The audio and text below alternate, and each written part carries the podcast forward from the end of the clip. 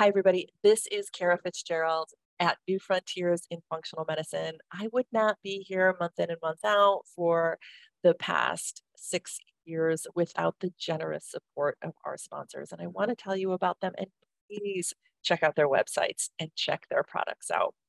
Biotics research. For over 40 years, the foundation of biotics research has been innovation and quality. Their goals remain unchanged innovative ideas, carefully researched concepts, and product development with advanced analytical and manufacturing techniques. Biotics nutritional products are of superior quality and effectiveness and available exclusively to healthcare professionals. Visit them at bioticsresearch.com. Integrative therapeutics. Integrative therapeutics is focused on inspiring a better lifestyle through better health by providing meticulously formulated nutritional supplements and valuable resources, Integrative Therapeutics promises to enrich your patients and embolden your practice. Welcome to your Integrative Therapeutics. Find them at integrativepro.com. And finally, I want to give a shout out to my friends over at Rupa Health. They make lab testing easy, fabulous, doable for both you, the clinician, and you, the person being prescribed the lab, the patient. Consider using Rupa as just a super, super, super smart solution to all your laboratory needs. Visit them at rupahealth.com. Please be advised that this episode discusses the topic of suicide, which may be a sensitive and difficult topic for some of our listeners. If you or somebody you know is struggling with suicide ideation, please get help. In the US, that's calling 988 for the suicide support hotline. Elsewhere around the world, please go to our show notes page at drkarafitzgerald.com where we have international support links. Remember, help is always available. We hope that this episode may provide some insight and support for those of you who are struggling. Hi, New Frontiers listeners. We are covering the topic of professional burnout in this episode. Have you ever wondered whether you're suffering with full professional burnout or you fall somewhere on the continuum of signs and symptoms? As you'll hear in the episode, it is relatively common. I've experienced signs of burnout, as has my interviewee, Dr. Jonathan Prousky. Consider taking our science based burnout quiz. You can access the quiz at drkarafitzgerald.com slash burnout. This is the same quiz that Dr. Prousky refers to in this episode and uses in his own practice. Consider taking the quiz while you're listening to the episode, or download the quiz and use it in practice with patients uh, you're concerned to struggle with burnout. Again, you can find the quiz at drkarafitzgerald.com slash burnout. Hi, everybody. Welcome to New Frontiers in Functional Medicine, where we are interviewing the best minds in functional medicine. And of course, today is no exception. I am thrilled to be back with the brilliant uh, Dr. Jonathan Prousky. He and I podcasted back in 2020, and we will link to that podcast in our show notes. But I encourage you to check it out. It was one of the most I don't know, really kind of important and clinically actionable conversations that I've had. Specifically, it was on depression, anxiety, um, suicide, just a powerful conversation on how to approach that through a functional and naturopathic lens. So let me tell you about Dr. Prousky now, and then we'll jump into our topic today, which is on burnout, specifically physician burnout. Okay, so Dr. Prousky is the Chief Naturopathic Medical Officer at Canadian College of Naturopathic Medicine in Toronto. His primary responsibility is ensuring the delivery of safe and effective naturopathic medical care to patients, as well as ensuring the safety and effectiveness of the medical training in the naturopathic program. His clinical practice focus is primarily on the evaluation and management of mental health conditions. He spent over 20 years advocating for patients that wish to receive integrative treatment to improve their mental health. He was the first ND to receive Orthomolecular Doctor of the Year award in 2010, and he was inducted into the Orthomolecular Hall of Fame in 2017. Dr. Prousky is the author of more than 60 scholarly publications and several texts, including Anxiety, Orthomolecular Diagnosis and Treatment, and the textbook of Integrative Clinical Nutrition. I just want to tell folks that his book, Ortho, um, Anxiety, Orthomolecular Diagnosis and Treatment, is why I brought him onto the podcast. Check the podcast out and really consider getting that book. It is a gem. It is very actionable, very clinically useful. Dr. Prousky, welcome to uh, New Frontiers. Welcome back. Hi, it's so great to be here, and I'm I'm thrilled to have this conversation with you. It's an important conversation. I'm glad that you you pinged me recently with the idea that we needed to talk about it, and I appreciated it immediately. So, burnout physician burnout, what we might be seeing in our community, integrative and functional medicine.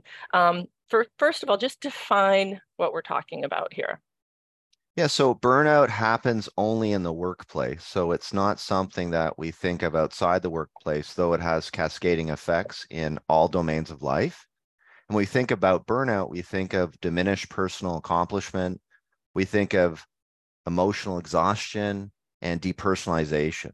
And those are the key three areas that happen, or I guess get influenced in burnout. And if I can explain a bit more, so when we yeah. talk about emotional exhaustion, we're feeling tired, depleted, and not, I would say, rejuvenated at all by the work that we do.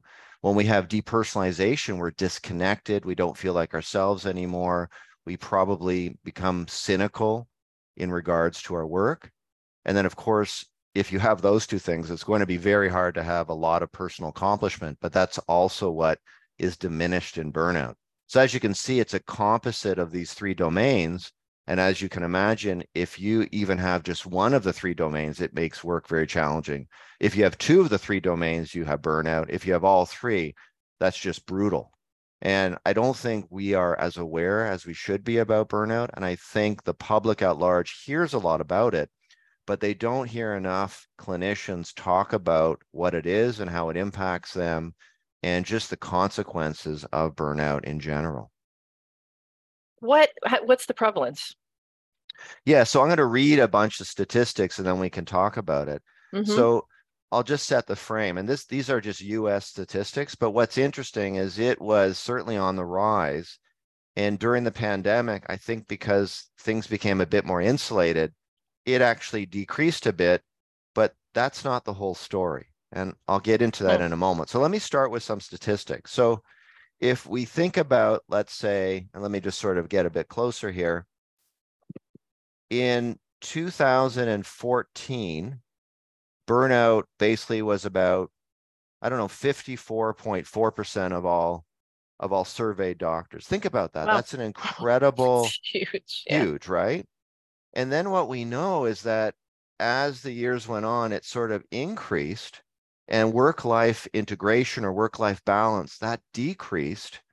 Mm-hmm. And then with the pandemic, there was a slight change where work life balance got a bit better and burnout became a bit reduced. And I'll, I'll tell you about those statistics now. So let me just get to that.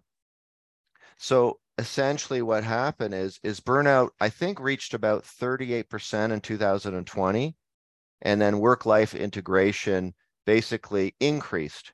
So doctors were finding themselves a bit less burned out and having more basically work life balance let's say. But that doesn't tell the story. What what really happened a lot is the doctors that were in the hot spots of covid burnout was exceptionally high. Like whenever there was a hot yeah. spot whether it's New York City or elsewhere, burnout rates just skyrocketed, especially among the frontline physicians. So I think, though, overall, there was like this nice bit of improvement. What we fail to recognize is that really isn't the real story. The real story is there was considerable burnout among those on the front lines, and they got significantly impacted. And the same in Canada as well. We had the same kind of ideas going on where doctors have a high degree of burnout there was a bit of a reprieve, but then during the pandemic, certainly when you look at different types of clinicians or physicians, burnout rates increased. And overall, I would say burnout levels have increased in Canada. And I would say overall in the US, burnout is still as brutal as it always is. I mean, if you think of the general population who are non, say, healthcare workers, their levels of burnout are much lower. Their levels of work life balance are much higher. But anybody who's dealing in healthcare, whether you're a physician or otherwise, your levels of burnout are higher and your work life life balance are lower. So, I mean, you'll always see that among people that aren't physicians or clinicians relative to those that aren't in these roles. So, I've got a few questions. Mm-hmm. Um, certainly, I can see like just this is a comment, and then I have a couple questions.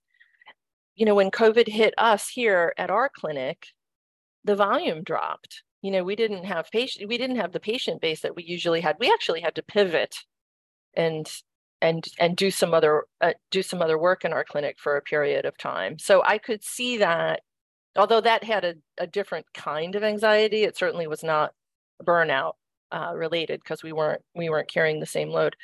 Um, here in the states actually i'm sure it's true in canada as well but a lot so, so this this prevalence of burnout has prompted a lot of physicians uh, to tr- to transition into our medicine and i'm on faculty at the institute for functional medicine i think that you know and so we're primarily training doctors who um, are looking to find their passion in in medicine again and and that fulfillment that they were expecting when they graduated school. In fact one of the mds in my office is kind of personifies that um, he was going to just leave medicine altogether. And because he's a brilliant physician and i'm so grateful that he's here dr ken litwin he found functional medicine and transformed his existence. And i think that he's i think he's really doing quite well and he's established some really nice work life balance here. Um, but are we but i so so on one hand we are an oasis and i think we continue to be an oasis but i want you to think about you know burnout in our space as well and and maybe you know you can talk about it now but you can certainly sprinkle in those thoughts throughout our conversation. Um, and you and i were talking before and you said that we don't have statistics on our experience but um, any of your thoughts your anecdotal experience i would love to hear. And and and you know for listeners to this podcast if you're in functional medicine if you're um, a clinician or any allied health professional, I would love, you know, in the comments to hear to hear your own thoughts on it as well. Um, and why? What, what what's the cause of burnout? So there, I've just I've thrown a bunch at you. Yeah, that's Jonathan. okay, and and we'll we'll get to that. So yeah, let's kind of go a step back a bit because the causes we'll get to. Mm-hmm. Let's think about what what goes on. So when someone is struggling, let's say with just chronic stress in general, which happens to many of us, it taxes all of our reserves, whether that's our ability to function in life, with our family, with our relationships at work, and in so many domains. And what happens is it certainly activates our neurobiological system. And in doing so, as you know, we get this heightened activation of our hypothalamic pituitary adrenal axis, which puts out cortisol, and we'll get into that in a moment. We also get this activation of our sympathetic system, which puts out norepinephrine as well as epinephrine, but the norepinephrine plays a more critical part there. And what's interesting is when we think about that, we can relate that to burnout. Because when you think of burnout, we get the same activation of this stress system, but it's very specific to our work environment. And in both situations, we would probably see a very similar neurobiology. For example, in chronic stress, we know that there's a part of our brain that connects our right and left hemisphere. It's the corpus callosum. But what sits anterior to that is this anterior cingulate cortex. And that assesses our degree to whether future events are certain or uncertain. And when people are under a lot of chronic stress, they can't find certainty. And because of that, that activates our limbic apparatus. And in doing so, we really have much more bottom up control than top down control through our prefrontal cortex. So essentially, we get this flipping of our regulatory system, and we're driven too much by our emotions when we're chronically stressed. And what's even more damaging is when we think of all the chemicals that get released, we know that within our hippocampus and our prefrontal cortex, the actual neurochemical changes cause atrophy of the dendrites. And in doing so, it undermines both memory and decision making and all the things that we see as valuable as being human beings with this complex brain that we have. And then what happens to our limbic system, in particular to the basolateral amygdala, there's this dendritic expansion that makes us more hypervigilant, more prone to anxiety, and more aggressive. And that's with just chronic stress. But a bunch of researchers said, okay, we know that. What actually happens in burnout? What happens in burnout is something very similar. Our prefrontal cortex goes completely offline. That's also what happens in PTSD, which is extraordinarily interesting. And then what hmm. also happens as a consequence of that is that there's an outpouring not just of norepinephrine or even cortisol, there's an outpouring of dopamine. And apparently the hmm. norepinephrine and dopamine because they dysregulate our higher brain functions, they actually help our lower brain areas like our amygdala, our limbic system, our brainstem, even the striatum, they become more strengthened in burnout. And as a result, again, you see too much bottom up control, not enough top down control. And again, the prefrontal cortex is offline. Now, what are the implications of that? Now, that's the scary part. When yeah. doctors are going through burnout, let me just read you all these implications because it's harrowing. So, because your prefrontal cortex goes off- offline, you're more forgetful, you have limited concrete thinking. As a result, you're more likely to make medical errors. You have less, your concentration is, is more deficient, you're more disorganized. So, you find it challenging when you're multitasking. You have diminished decision making. So, your patient care is going to be subject to that as well as more medical errors. You have limited insight, poor judgment, impaired moral conscience. So you actually have lack of professionalism. That is, you're more vulnerable to that when you're going through burnout. Reduced empathy and compassion fatigue. So you can have communication problems with patients and coworkers. Diminish optimi- op- diminish optimism and drive. As a result, you're more cynical, reduced work engagement, and so on. So you can see when our prefrontal cortex goes offline from burnout, all the effects can be incredibly damaging. And then when you couple that with the experience of burnout, a lot of doctors not only fail to meet the demands of their work environment when they're burned out because of all the above, they also can be subject to all sorts of other issues that only compound the problems more. So if you think about COVID, a lot of clinicians had moral injury. And if we define a moral right. injury, what, what it, it's defined as is you're put in a situation of having to make ethical decisions of a moral nature that you were ill qualified to make because your training didn't prepare you to make them in the first place. So imagine now you're faced with two patients who are going to die and you have to basically triage care towards one over the other because of COVID or you have to disallow people seeing a dying relative because they're not allowed in hospital, or you have to disallow relatives to see the birth of a baby because, again, there's all sorts of other requirements. So, COVID brought about more burnout, more moral injury. And on top of all that, the neurobiology made everything just devastating because of what I just mentioned, because you just lose that capacity to have good judgment, good reasoning, and you just don't feel like yourself anymore. So it, it's a massive issue. And there's all sorts of drivers which we'll get into, but I think every healthcare profession, including us that are in the integrative realm, when we're pushed to a certain degree and we're faced with obstacles that we weren't really prepared for, then all of what brings joy to us from our work and from our connection to our patients can basically be more or less depleted over time. And then what happens as a result is we have an increased capacity to make a lot of mistakes or make poor judgments, make poor calls, or even risk our own lives. For example, during the pandemic, there was quite a lot of news stories about physician suicide. One in Canada, I can just read you the headline. This came from the Globe and Mail, January 12, 2021. Coronavirus, Quebec doctor's death by suicide sends shockwaves through Canadian Canada's medical community. And this was a dev- this is a young ER physician who was ill-equipped because of just not only the moral imposition of having to make all sorts of calls, but just the sheer volume of patients that I'm sure she was never prepared to deal with during the pandemic. Put on that with all sorts of other vulnerabilities and moving parts that I'm sure happen in everybody's life. I feel terrible for what happened. She she took her own life. Same in New York. Here's the headline from the New York Times. This was Feb, uh, April 27th, 2020. Top ER doctor who treated virus patients dies by suicide. So, what we have to realize is burnout isn't inconsequential, it's totally consequential. And when people are pushed, they have this moral injury, they're faced with situations they never prepared for. The end result is devastation. And when you think about the US in total, and I think this may surprise you, 132 people in the US die by suicide every day. That's just horrible. One of those is a doctor every day. Every day wow. in the US, a doctor takes their own life. And wow. I would include naturopathic doctors in there, functional medicine doctors, any kind of doctor. So that is just unbelievable when you think about it. So yeah. we're particularly vulnerable because we care so much about doing the job. And we're so vulnerable because we are going to be faced with all sorts of situations we couldn't be prepared for. Well, and early in COVID, we didn't know what the heck we were doing. Exactly. Like so, at all.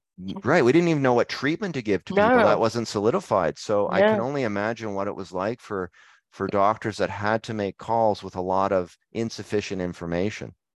Yeah, that's pretty extraordinary. Yeah. Mm-hmm. Wow. Um all right. So you know, how I mean it sounds like a war. it just sounds like what you've described is a is is is a war zone um physically, emotionally, mentally. I mean, like so I want to I want to understand um and I know you're sort of building your case for this, but COVID notwithstanding, because that was such an outlier for us, you know, why, how this, how this develops. Yeah, so I'll, I'll talk about that. So, so burnout develops because of the demands that we all face as clinicians, and I'm going to go through a bunch of them with you mm-hmm, right now. Mm-hmm. So, for example, we all have time pressures, and I would say clinicians in particular have a huge amount of time pressures at their job.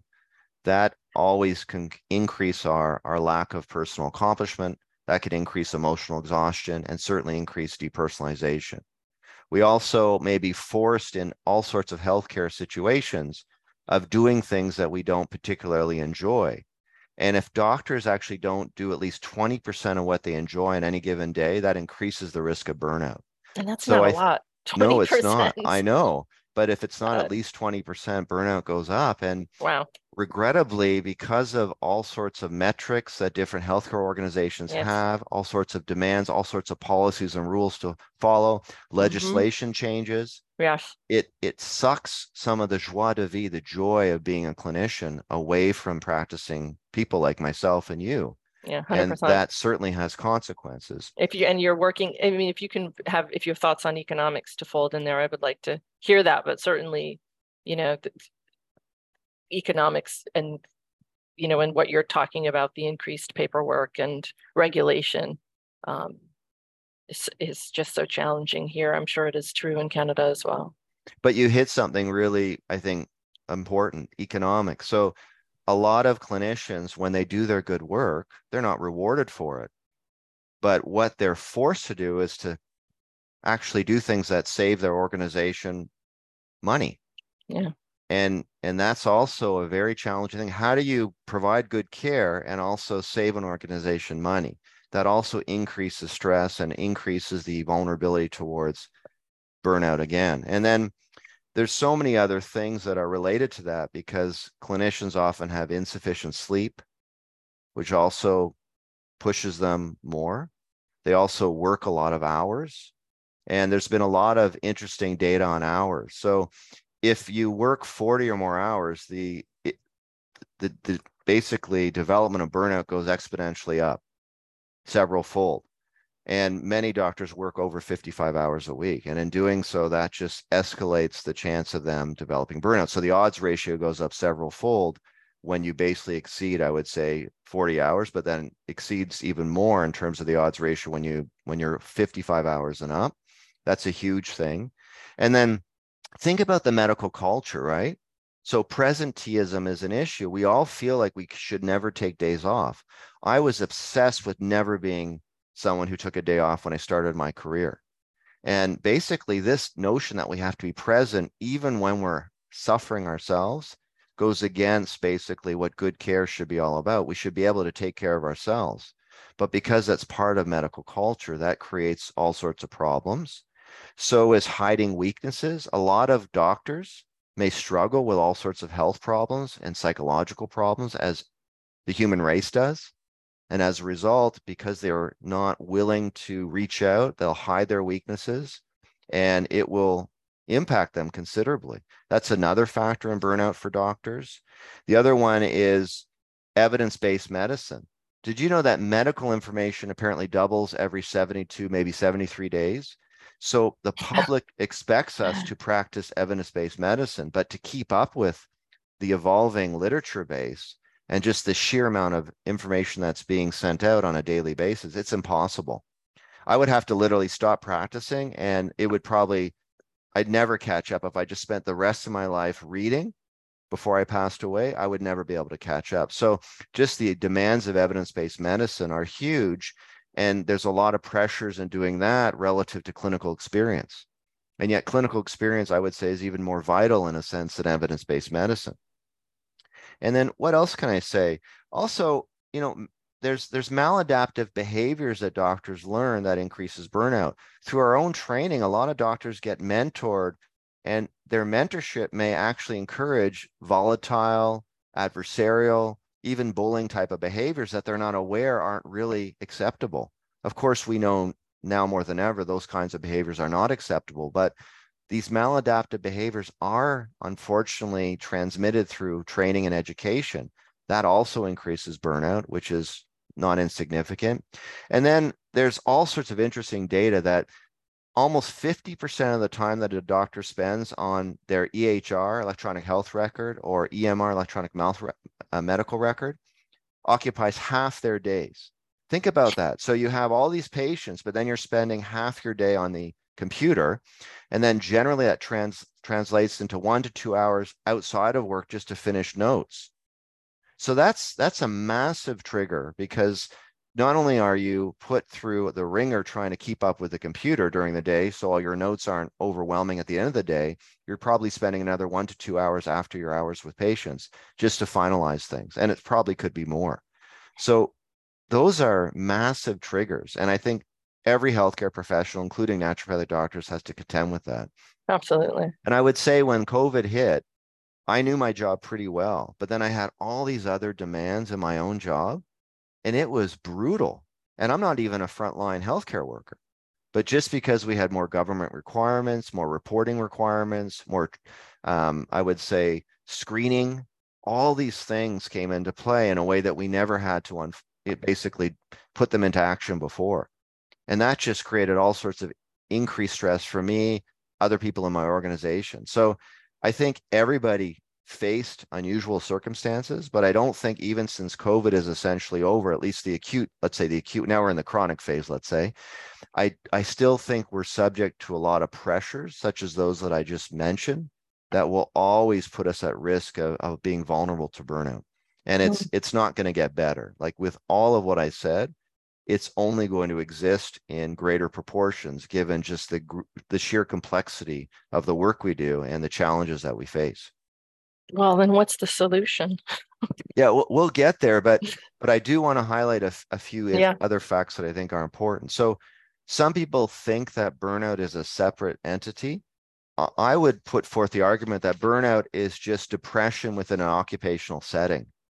And, and when you think about depression, it's mired in a lot of what is known as negative affect, where you just don't think in a positive way, just to make it simple. You're thinking very cynically, you're thinking pessimistically, and that can all come under this negative affect. It's like a dysphoric way of being. And when you think of depression, it's high in negative affect. Well, so is burnout. The other thing about burnout, which is really interesting, is there's some good data. I would say it needs to be far more expanded that shows that people with burnout relative to controls, they have lower levels of brain derived neurotrophic factor. Same with depression. Isn't that mm-hmm. interesting? So both are characterized by low levels of BDNF. And as you know, with BDNF, it's critical to our basically brain plasticity.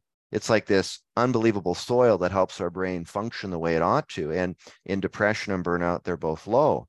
The other thing we see with depression is the prefrontal cortex is, is essentially not functioning well. Executive decision making is poor. And same with burnout, as I mentioned, it goes offline. And then the whole limbic system, particularly the amygdala, is heightened in depression and the same in burnout. So I personally think burnout is just a form of depression that ha- happens within an occupational setting.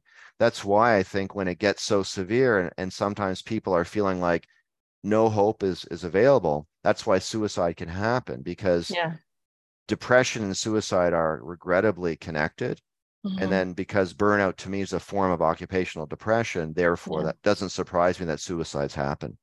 Yeah, no. I think when you couch it like that, it doesn't surprise me either. And there's a, a point of burnout where I would imagine intervention needs to be, you know, sort of all encompassing, like like like you know, it can be with with depression. I mean, it's beyond just sort of get out in the sun for a day. Like the, the like a more aggressive approach is required when burnout really kicks in.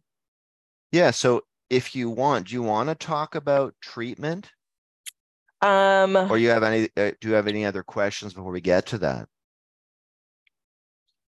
Yeah, I do want to talk about treatment. I mean, you've uh, you've you know you've you've highlighted the um, you know the changes to the central nervous system that take place and correlated them to both depression and PTSD. I I mean, I guess I'm curious about how we diagnose it, but all but how we work with it. So I'm sure that you have some ideas for, with your background in using um, an orthomolecular approach to mental health conditions, how we could go there. But I'm, I'm I'm also interested in lifestyle. I mean, and I'm interested in more more broadly, like how the heck do we deal with this? Hello, and thanks for listening. Metabolic Maintenance, a family owned company for almost 40 years and a trusted leader amongst healthcare practitioners like Dr. Fitzgerald, has earned a reputation of excellence by producing pure, excipient free professional quality supplements. Their popular nutraceutical MethylPro offers superior L methylfolate products supporting cognitive function, healthy neurotransmitter production, and a balanced mood. Use promo code KF23 and receive 20% off your next order at either metabolicmaintenance.com or methylpro.com. Healthcare providers have trusted Dutch for years to discover the root cause of hormone related issues with actionable results backed by peer reviewed and validated research. New research in the November edition of the journal Menopause now shows that dried urine testing is also effective for monitoring hormone replacement therapy. This exciting new study is one of the many validated papers Dutch relies on to help providers navigate tough treatment decisions with confidence. Learn more about Dutch testing and our commitment to following the science at dutchtest.com/research. Hey there, listeners. It's your host, Dr. Kara Fitzgerald. I have a question for you. How much time do you spend ordering functional lab tests for your patients? I bet it's a lot. Ordering from multiple lab companies for hundreds of patients can quickly turn into hours of admin time. But there's a new way to order lab tests I'm excited to share with you. Rupa Health is a tool that lets you order from over 30 specialty labs in a single portal. You can order all the tests you normally do from companies like Dutch, Vibrant, Genova, and Great Plains, and so many more. Imagine you're ordering a hormone panel for a patient that includes tests from three different labs. You have to log onto three different websites, place separate orders, come back weeks later to check on tracking numbers, download results, et cetera, et cetera. Rupa eliminates all of that by having all ordering, tracking, results in a single place, and they also handle invoicing, uh, tracking shipments, automated follow-ups, personalized instructions for completing tests, and much more. The best part about Rupa is that it is free for you. Go to rupahealth.com. That's R U P A health.com and join a live demo or sign up to see how it works. Now let's get back to today's show. Yeah. So start so, where you want and and and and go forward. All right, that's terrific. So diagnosis, there's a Maslach burnout inventory.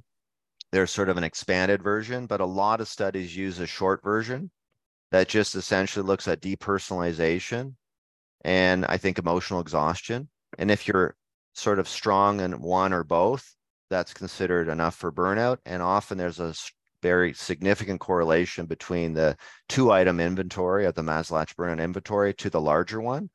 So essentially, you could use either one.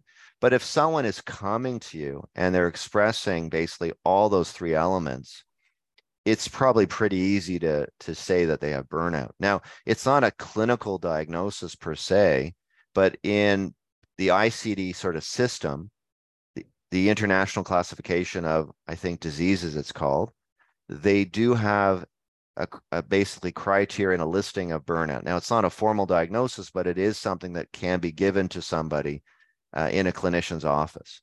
So it, it is changing. I think eventually it should find its way into the DSM, but as of now it hasn't, but it's very real. And I guess a lot of diagnoses may be made in lieu of burnout, like an adjustment disorder, for example. or major depression, for example, just to make sure people can get the treatment they require. But ultimately, we should have a separate category, I think, that distills all the key elements of burnout so that we can give it as a formal diagnosis. And when I work somebody up who has it, I've seen quite a few people with it, I do all the things that any good doctor does a good history, a mental status evaluation. I dig into all the antecedents, all the things that have happened as a consequence. And we try to have a really good and useful conversation, as any doctor would.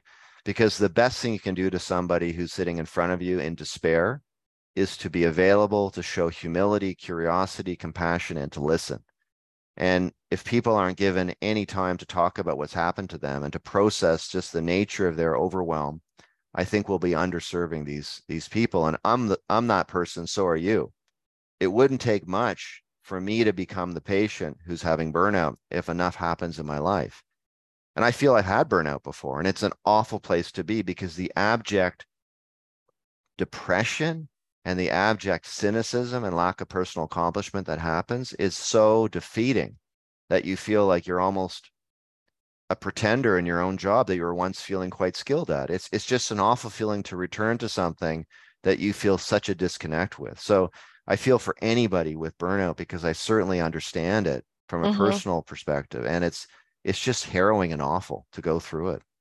I want to hear, yeah, I'm just curious how you moved out of it. And I think I feel like I've had moments that I've touched on it um, with too much from all sides, too much coming in from all sides, um, and needing to back away from my work, which I've been able to do at, at, at different pivotal moments in my in my career.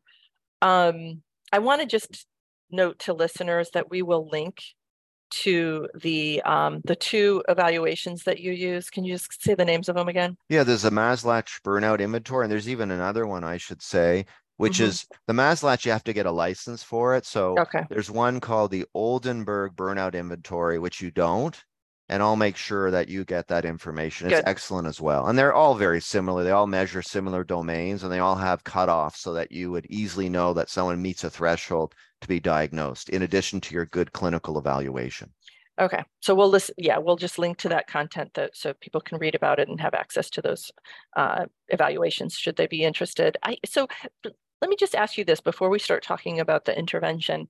Um, can outside so it's it's so burnout is by definition occurring within the workplace, but can your risk for establishing burnout be increased with stress outside of the workplace? I would so assume going, so. So you're going through a divorce and then work becomes really hard. I mean, thoughts on that? I think you're right. I think it's chicken or the egg. Either work starts becoming brutal and you have burnout, or your life outside of work is so brutal that it sort of permeates into your work. And therefore, you start having all sorts of issues with your work as well, which then can clearly lead to burnout too. So I think there's multiple ways that we can go from not having burnout to burnout. And I think everything matters. That's mm-hmm. why it's important that we do have work life balance as clinicians because there's so many pressures on us that are unusual for a lot of people. They just don't quite understand the different pressures. Even though I don't deal with emergent issues or acute medical issues, it doesn't mean that what I deal with isn't pressure filled and stressful and demanding, all yeah. the above. I just have the same EHR, EMR demands that other doctors do.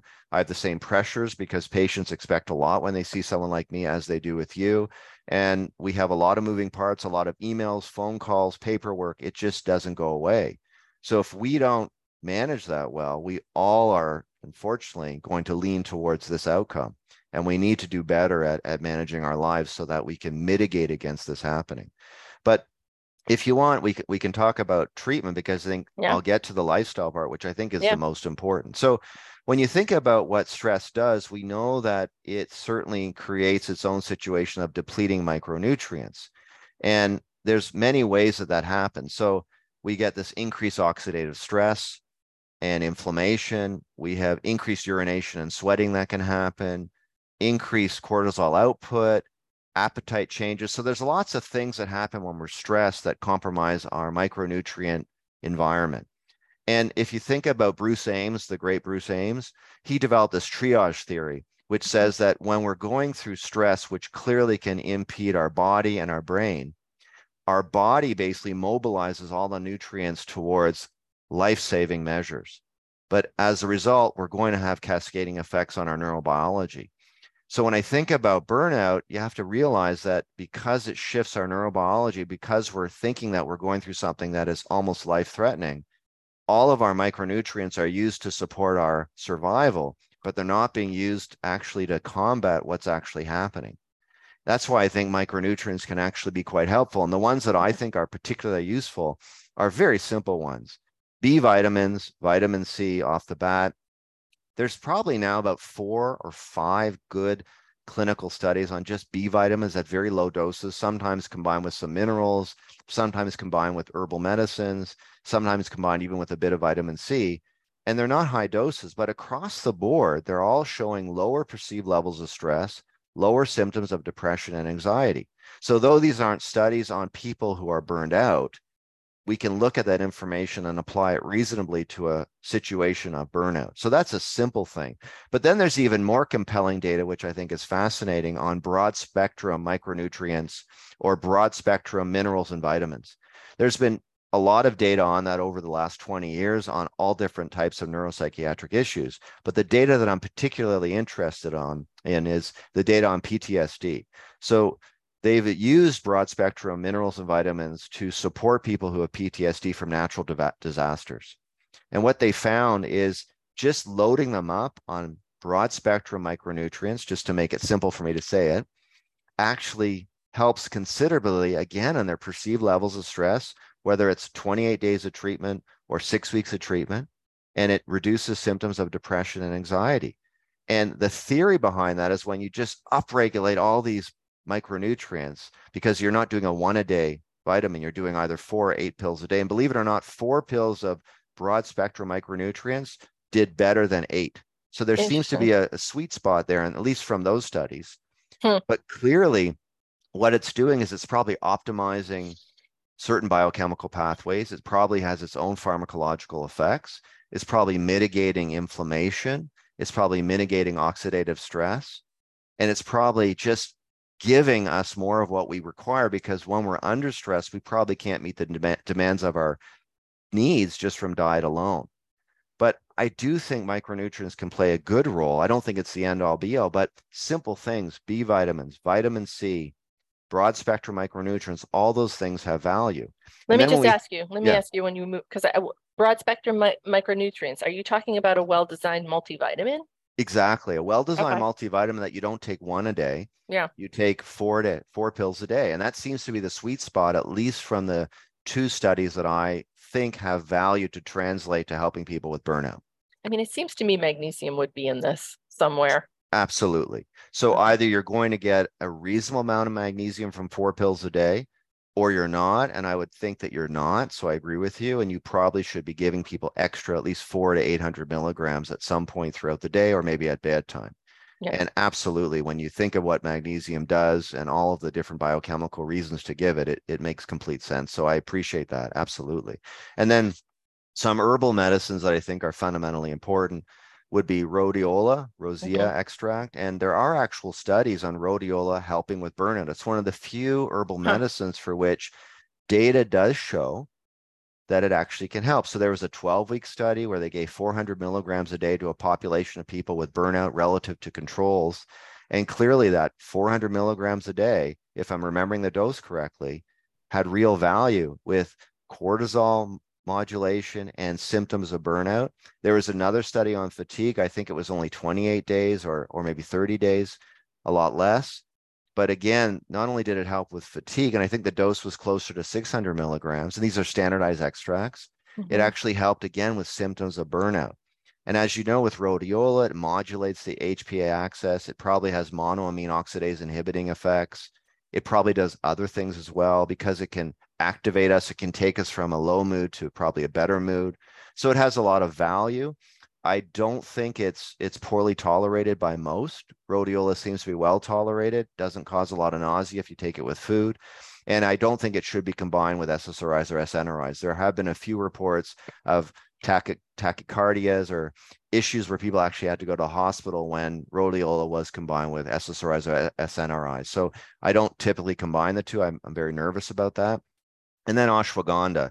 To me, ashwagandha represents probably one of the best treatments for burnout because it modulates cortisol. There's at least three different trials now of healthy stress people that have found that it lowers cortisol by five units from baseline. So that would be uh, basically micrograms per deciliter, I believe.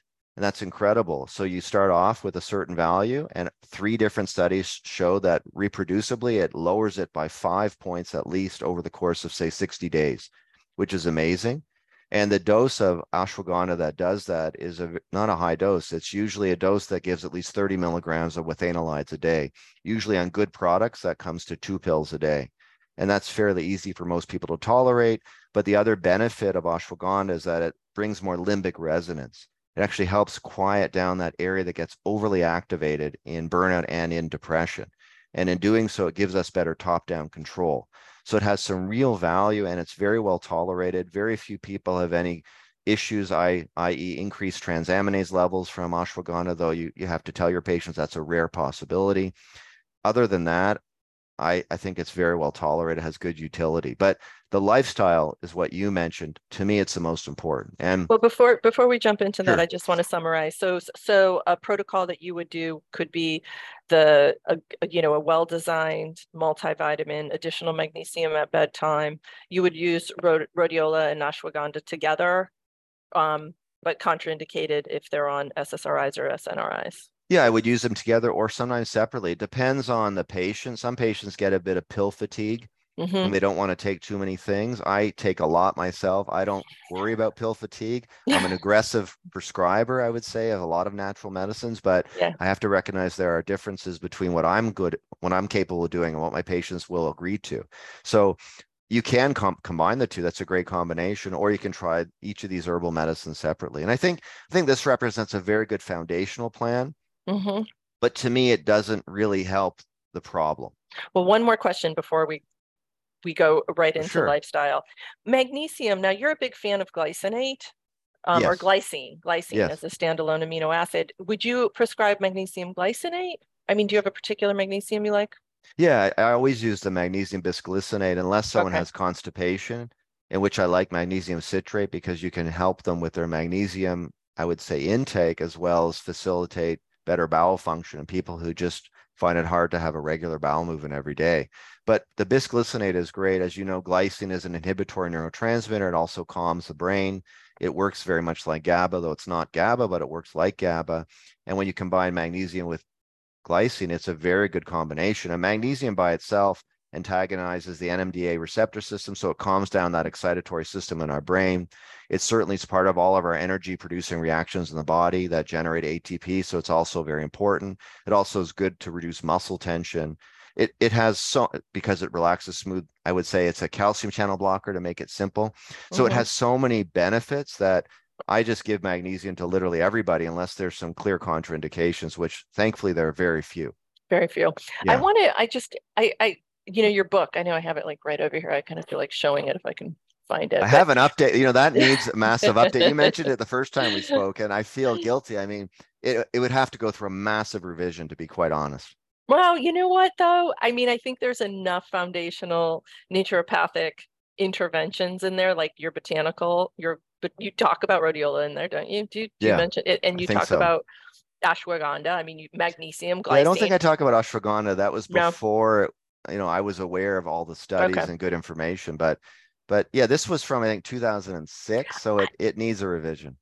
Listen, I hope that you revise it. I I mean that would be fabulous, and it's unique in that it uh, it gives dosing instructions and how, you know how to use these different interventions in a very realistic way and i find that a lot of books out there tend to be way way way too conservative but you know that's your your book is really one of my favorites for that very simple reason. I think it's real world, you know, efficacious um, instructions. Thank you. That's awesome.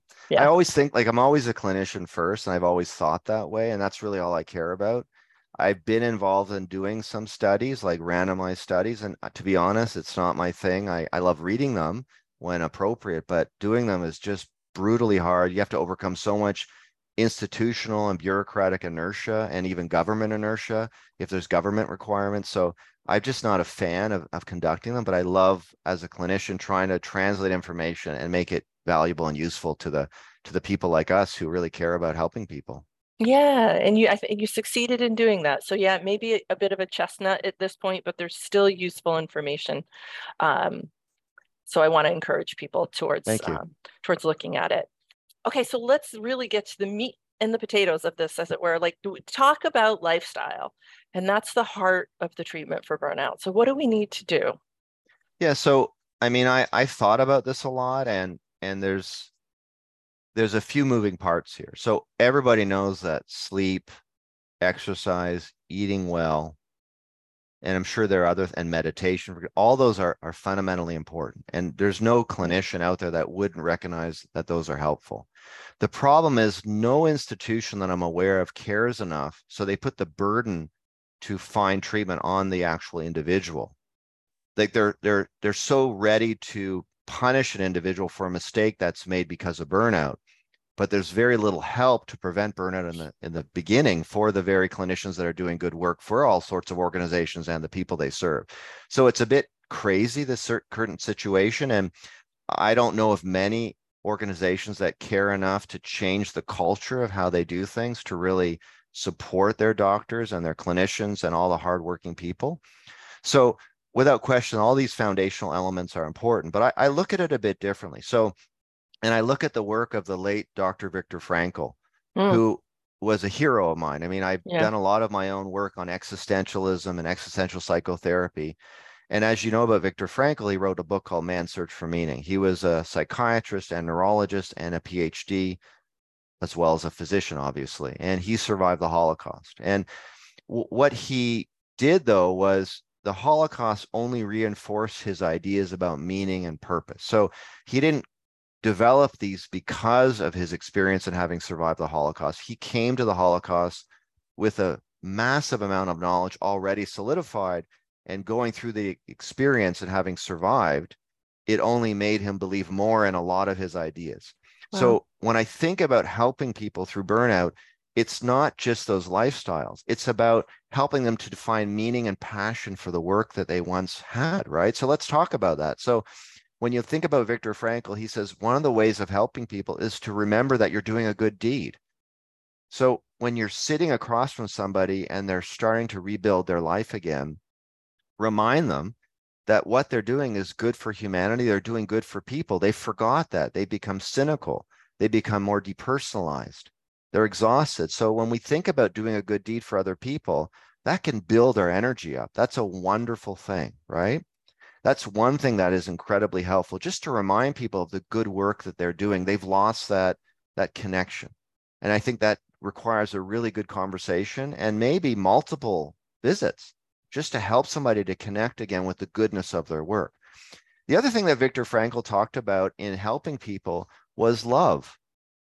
And i think what's happened is burnout is a one-sided affair. When anybody has burnout basically what it tells me is they've been more in work than in home and in love and in connection to the people that are most important. And when we have love in our life, it does so many wonderful things to us. And it saddens me when I see clinicians that have burnout. They put so much work into their work, mm-hmm. so much time to do good, and they're depersonalized, they're exhausted, they lack personal achievement. But what's happened is they're having a one sided affair and their actual relationships have taken a dive they're neglected because they've put so much of their emphasis on their work life. And as a result, they forgot that they need to be more attentive to love and to the connections that are so important. So I think the other thing that helps people, and I put this under lifestyle, is to reconnect on an emotional level to the people that are most important. Because at the end of the day, my family is what sustains me. If I lost everything, but I had my family and I call them my little wolf packs, my wife, my daughters, that is what grounds me they are going to be there through thick and thin more than thick and thin more th- than anybody, right? They're what's most important to me. And everybody needs love in their life, no matter how it's defined. It doesn't have to be defined in any traditional way. We just need relationships that fill us up. And I've seen many doctors lose those relationships because they're burned out, because they've unfortunately committed adultery with their work. And that's devastating. That's the other side of burnout we don't talk about, how it basically destroys relationships. And the third thing is let's assume that you can change your work. Well, it would be silly if you're burned out to go back to a toxic work environment. So it may require that sometimes people have to literally quit a current job so that they can go to something that is less likely to be torturous for them. But if that can't happen, as Dr. Frankl said, sometimes if you can't change the circumstances of your existence, and he saw that profoundly in the Holocaust. And again, I, I don't want to make burnout the Holocaust. They're so different, and I wouldn't even say they're proximate in any way. I'm just using Dr. Frankl and his wisdom. That's all. But he says we sometimes just have to change our attitude. And I can tell you when people are burned out, they're cynical. They look through a lens of just negativity. They see work as just god awful. But sometimes, if we just adjust our attitude, we can start seeing that our work isn't as bad as we thought. And we can start again finding it tolerable and then eventually finding it enjoyable again. So, the three moving parts that I would say come from Dr. Frankl's remember that we're doing a good deed. Remember that love is highly important and that we shouldn't give up on that because we work so much. And that if we can't change the circumstances of our work, we can change our attitude. And all those require a lot of energy and effort, but those are fundamentally important because organizations, from my perspective, are doing very little to really help clinicians of any kind yeah. manage just the demands of their work. And until that happens, we have to take matters into our own hand. And, yeah. you know, organizations have employee assistance programs and they may offer free meditation. That's good. But that is not enough. If you don't change, change the organizational structure, you're not going to change how the person experiences work in the first place. And I think, unfortunately, the onus goes on to us doctors. Now, there are some unique situations, and this comes back to lifestyle. Would you know, and I'm going to just find it in my notes here, there's an actual burnout ward. I think mm-hmm. it's in Germany. Well, so if you're burned out in Germany, you're lucky. You go for six weeks to a burnout ward. I don't know of any other country that does it. I may have the wrong country. And it's weird that I was talking about the Holocaust, then I bring up Germany. Weird coincidence. But nonetheless, what's remarkable is they have a burnout ward and when you go there they give you coaching you get they, you get rest. So you get respite it's incredibly important. You get massage and acupuncture. Mm. and and what's fascinating is they've done a study on this burnout ward and when they leave guess what happens? Well they're feeling better after six weeks. Their levels of bdnf go up and they feel more like themselves again I don't know of any other situation where that's possible. I would love to have called my work up when I was going through what I thought was burnout in the summer of 2021 and said, you know, can you please send me to a burnout ward? and and I continue to get my benefits and payment at the same time. Well, who has that luxury, right? If I took six weeks off, I'd lose six weeks of income. There's no way I can keep my family and the economic demands of my life going if I took six weeks off, right?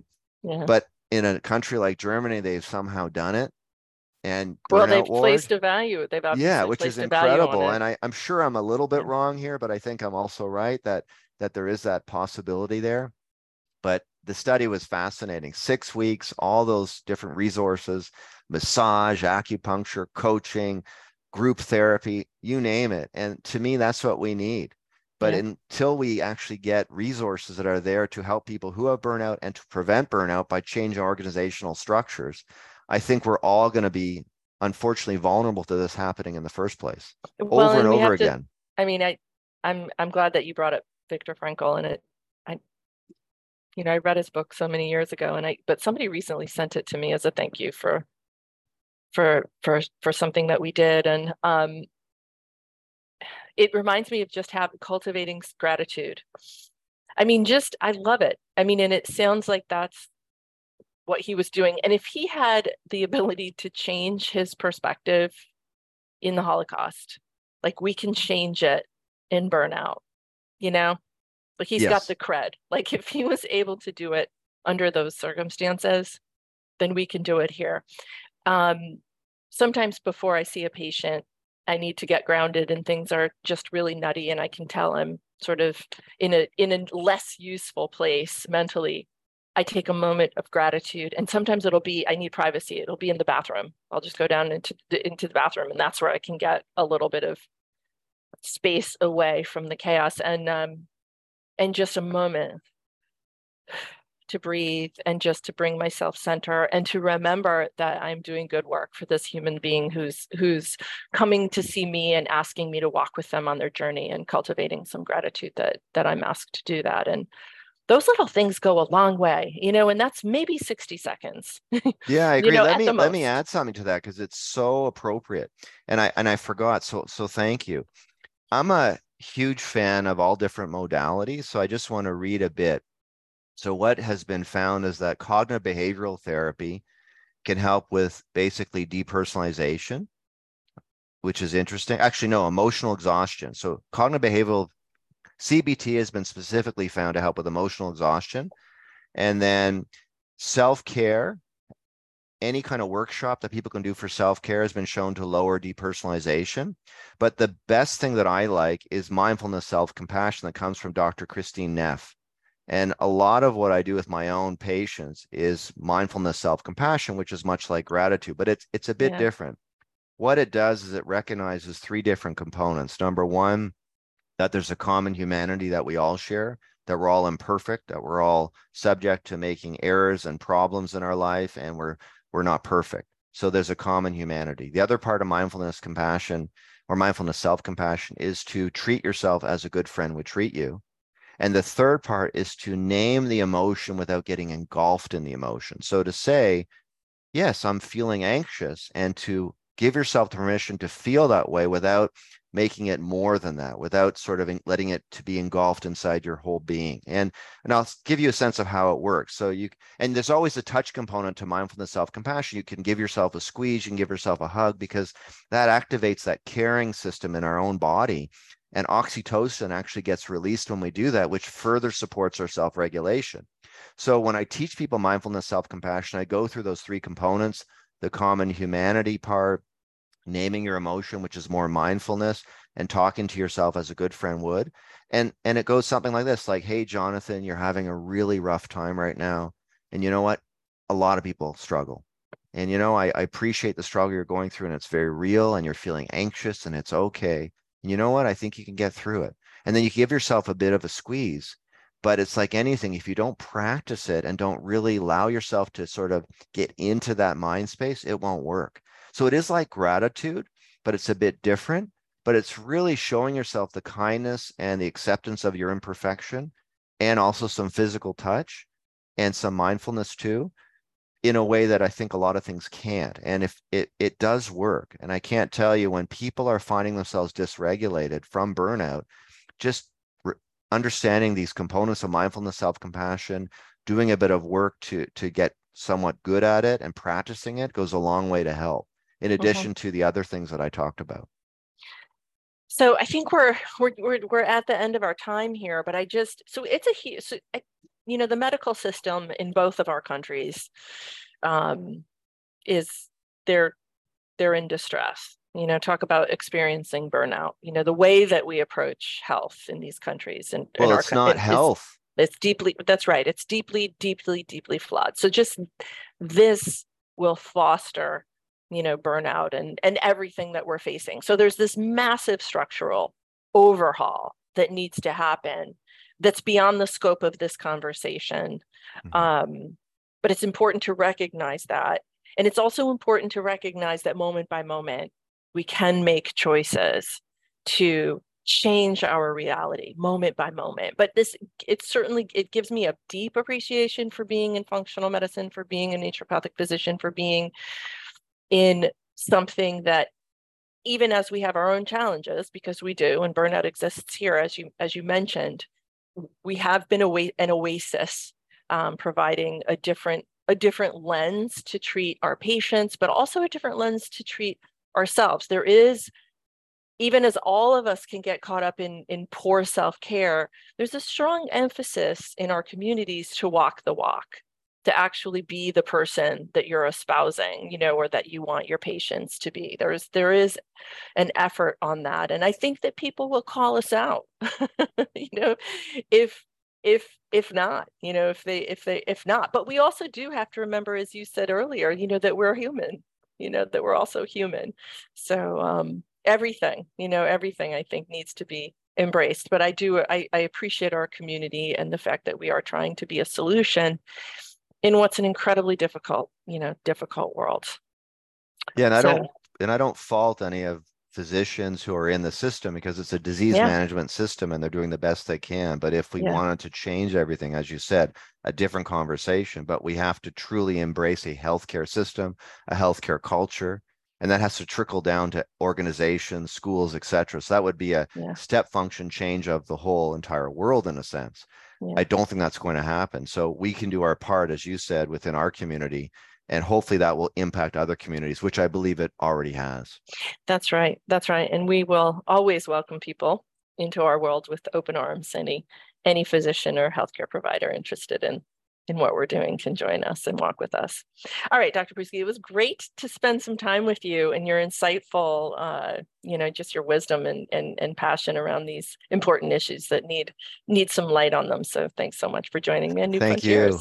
Yeah, thank you so much. What a wonderful conversation. It's so nice to see you again. Thanks again. Yeah, likewise.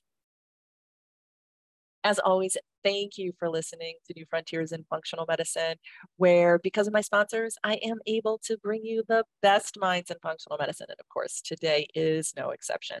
Not everybody can be a sponsor on my platform, so I appreciate the good work, the relentless research, and the generous support from my friends at Rupa Health, Biotics Research, and Integrative Therapeutics. These are brands I know and trust in my own clinic, and I can confidently recommend them to you.